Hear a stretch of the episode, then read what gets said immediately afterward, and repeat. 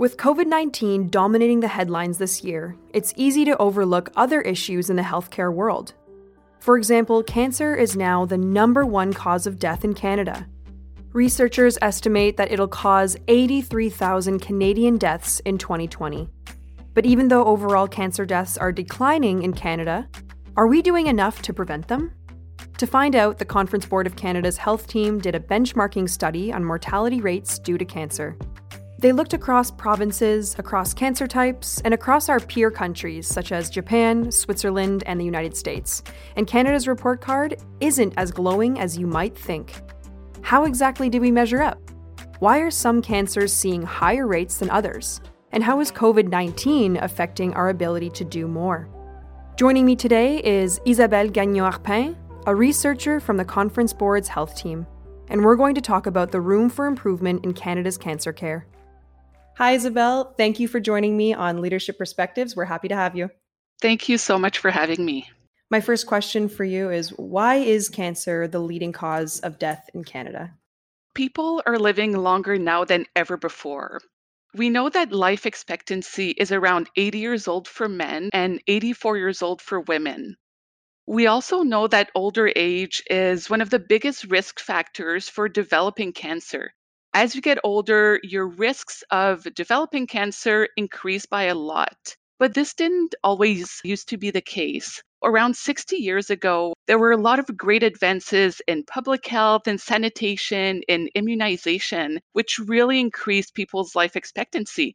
Nowadays, people are not dying from smallpox, they're not dying from minor infections or from diabetes. They're living a long life, and a lot of us are now developing cancer, heart disease, or stroke. How does Canada rank internationally when it comes to cancer treatment? Canada ranks pretty average overall. What we did in our study is compared mortality rates for Canada to the mortality rate of 17 other peer countries. For overall cancer mortality, which means all types of cancers combined, Canada ranked in eighth position out of the 17 countries. This was associated with a B grade, which is a bit of an average performance. However, what we did see is that Canada performed a lot worse on lung cancer. Canada placed in 14th position out of the 17 comparator countries for lung cancer. And do you know why Canada's mortality rate for lung cancer is so high? In 1965, around half of Canadians smoked which is an incredible high percentage of smoking rate for a country. In comparison, now in 2020, the smoking rate is closer to 15% across Canada. We also know that lung cancer can take many years to develop. The really high smoking rates of the 60s are leading to really high mortality rates of lung cancer decades later, which we're now experiencing. What does Canada need to do in order to reduce cancer mortalities? This can be approached from a few different angles. The first is public health initiatives to try to reduce smoking rates or other important risk factors for cancer are really important. We really saw, for example, the success in the smoking prevention initiatives that were launched over the past few years. Another really important strategy is for governments to provide early detection and screening programs if you've developed cancer, you're really hoping to catch it as soon as possible.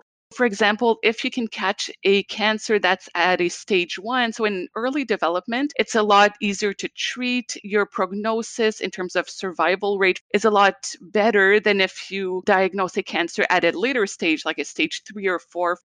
Another really important strategy is making sure that Canadians have the best access to the best treatments available. There's a ton of innovation in terms of cancer treatments that have really prolonged survival and quality of life for patients. However, Canada lags behind some other countries like the United States in our access to innovative treatment options, which means that Canadians may have delayed access to treatment that has a huge impact on survival, on quality of life for these patients. Right now, doctor's appointments are completely different than before. They're mostly on the phone with your doctor. How has COVID 19 impacted our ability to detect and treat cancers or talk to your doctor about things like this?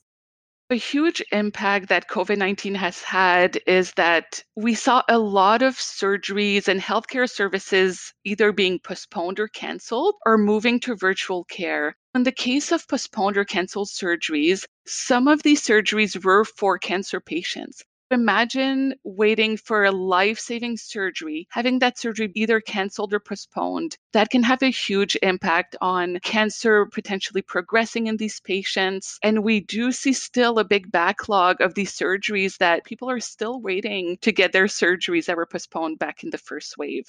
There's also the concern now that we're entering a second wave. Are we going to see more postponed or canceled surgeries? There is also cancer patients who need to get specific testing, even to get their cancer diagnosed. They need a biopsy, they need a colonoscopy. A lot of these tests were also postponed or canceled, which delays diagnosis, also delays potential treatment for these patients. What other projects does your team have on the go? Research, reports, etc. On the same topic of cancer, we do have a really interesting project on the value of oncology innovation in Canada. There's a ton of innovation when it comes to cancer treatments. In the past, some patients only had access to chemotherapy or radiation therapy. Those were the only options to treat their cancers. But now we're seeing a whole slew of innovations around targeted therapies, immunotherapies, precision medicine, and diagnostics. And what this innovation is bringing is a lot of renewed hope for patients in terms of their prognosis, in terms of their potential survival rates, as well as really great impacts on quality of life. Imagine being able to take an oral cancer drug or a pill instead of needing chemotherapy that really increases quality of life, a lot less side effects, a lot less symptoms from taking a drug that's taken by mouth versus chemotherapy a lot of great advances, and we're doing work to uncover what that value brings to patients, to clinicians, to the healthcare system, as well as to society overall. Incredible. I can't wait to meet with you again and talk about your reports in the future. Thank you so much for having me. Merci beaucoup, Isabelle. For everyone listening, you can check out the online experience, Measure of Life Is Canada Doing Enough to Reduce Deaths from Cancer? by following the links in the episode description.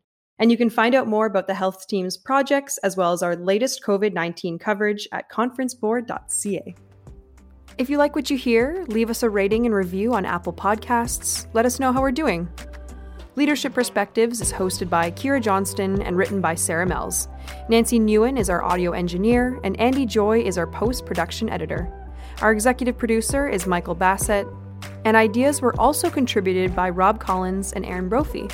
For more podcasts, research, commentary, and ideas, visit conferenceboard.ca.